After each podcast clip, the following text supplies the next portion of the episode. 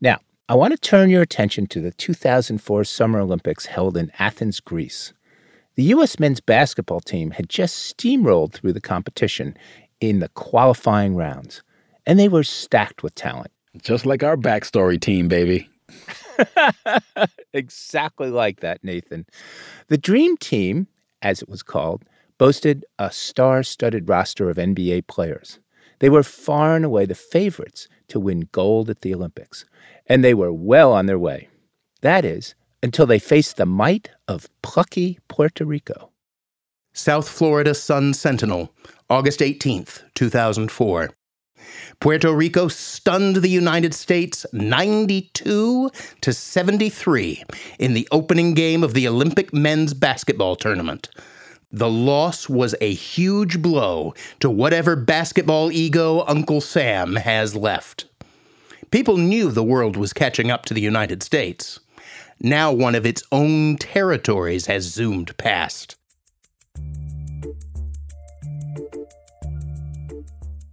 We, we organized a party at the uh, graduate uh, apartments. This is scholar and librarian Antonio Sotomayor. And everybody brought food from their countries, and uh, we were playing, and then this, the game started. And uh, a lot of attention, of course, the Mexicans were rooting with us for Puerto Rico. And uh, we were there, and you know, all of a sudden, basket and basket and steal, and they were missing, and we were making the shots, and we were up by 20 something points at the end of the, the, the half. And oh my goodness. It was it, it, was it was it was crazy. It was uh, there was a lot of jumping, uh, screaming. Uh, there was uh, hugging. There was some crying, uh, pulling hairs. It, it, it was just unbelievable scene. At the end of the game, we were extremely tired, exhausted of the energy, but but but exhilarated at the same time. Wow, that's inspiring stuff. It almost makes me want to lace up my old basketball shoes and get back out on the court. That's a lot of laces, Ed, because as I recall, you were still wearing high tops. At any rate, I would advise it. These were highly trained athletes representing their countries on the world stage. Now, now, wait a minute. I just want to get this straight. Now, Puerto Rico, a territory of the U.S., could compete against the United States? I don't blame you for being confused, Nathan, but you're correct. It's all down to this thing called sports sovereignty. It dates back to 1948 when Puerto Rico was first invited to participate in the Olympics by the International Olympic Committee. The invitation was part of a larger effort to express anti colonial sentiment and expand the Olympic movement. Puerto Rico has competed internationally as an independent nation ever since. But before 1948, that wasn't yet the case early on in the 1930s when they started participating in the Central American Caribbean Games. In you know the, the, the, delegation was composed of Spanish Caribbean peoples with a history of uh, plantation society, with a history of, of the Spanish Empire uh, economy, uh, mainly Catholic society, and uh, they they brought those things to to these uh, events, but they did it back in the 1930s, holding the U.S. flag, not the Puerto Rican flag. So technically, the delegation was a United States delegation at the Central American Caribbean Games, where the U.S. officially doesn't play because they're not in the Caribbean, but they did have that possession, that territory, and they sent it to these games as a way to be present um, so Puerto Rico's first incursion into the Olympic movement was not necessarily out of a, a intrinsic motivation, like oh we need to participate, we have to get there. No, there, there are multiple instances where Puerto Ricans themselves didn't want to participate um, and wanted to participate with the U.S. Well, you know that the Olympic stage is a very big one. Uh, are there any examples of uh, Puerto Ricans using that stage uh, to enhance political agendas? The best example is the 1966 Central American and Caribbean Games uh, held in San Juan. And at that time, 1966, you had in Puerto Rico around, the sources vary, 18,000, 20,000, 26,000 Cuban exiles uh, living in Puerto Rico, very tied, close to the political leadership, and who were putting pressure to the organizers of the games to not invite the Cubans, because, of course, for them, Cubans were, were dictators. You know, the, Castro was a dictator, it was a dictatorship.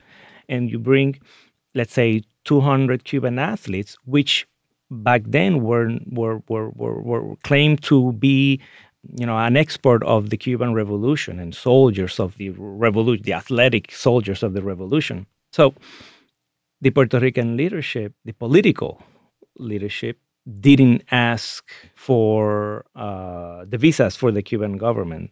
So that they said we're not going to invite the the Cuban uh, delegation to these games. Now the problem is that the according to the IOC's rules, you have to invite every delegation in the region for these games, for these regional games. Otherwise, you are uh, in um, risk of losing uh, the right to host those games because then you're you're not following the, the you know the, the principles of Olympism. Everybody should get together and, and celebrate these things. So it, it, it was a very tense uh, few months where the Cubans were attacking both the Puerto Rican government and the US government of mixing politics and sport. Everybody was calling everybody for mixing politics and sport. So so what happened then at the end is that the US says, okay, we're gonna we're gonna uh, issue the visas because Puerto Rico is part of the US, and if we don't allow those visas, then the IOC can then say, well, no, you are going against the Olympics rules, US, so you are not allowed to host any more Olympic Games. So, so right there, even though Puerto Rico had sovereign Olympics, uh, Olympic sovereignty, and supposedly an autonomous uh, government, the U.S. imposed the permission and, and the visas to the Cubans to go to the island.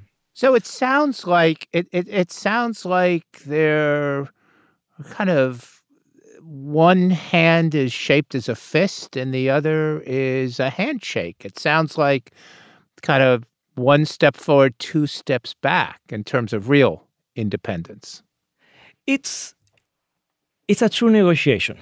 It's um, so they don't know it's it's not a delegation that is trying to seek independence through sport it's, it's not a delegation that is saying hey we are here we want independence it's a delegation that is saying we are here we exist as a nation we are proud of being puerto ricans and we do it uh, being us citizens by being us citizens and by having all the uh, uh, benefits of, of being within the U.S. Uh, U.S. political system. So when you when you step back and look at that strategy, Antonio, would you say that's been successful?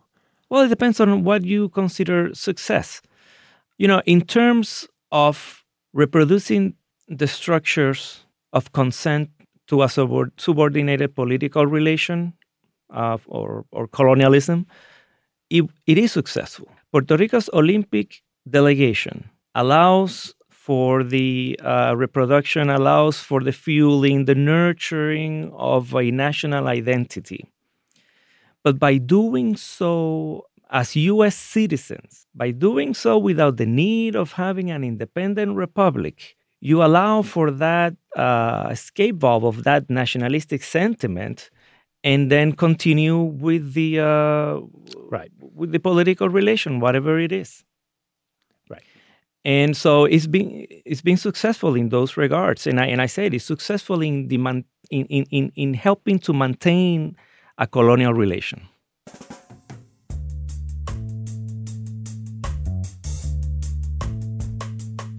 Antonio Sotomayor is the author of The Sovereign Colony Olympic Sport, National Identity, and International Politics in Puerto Rico.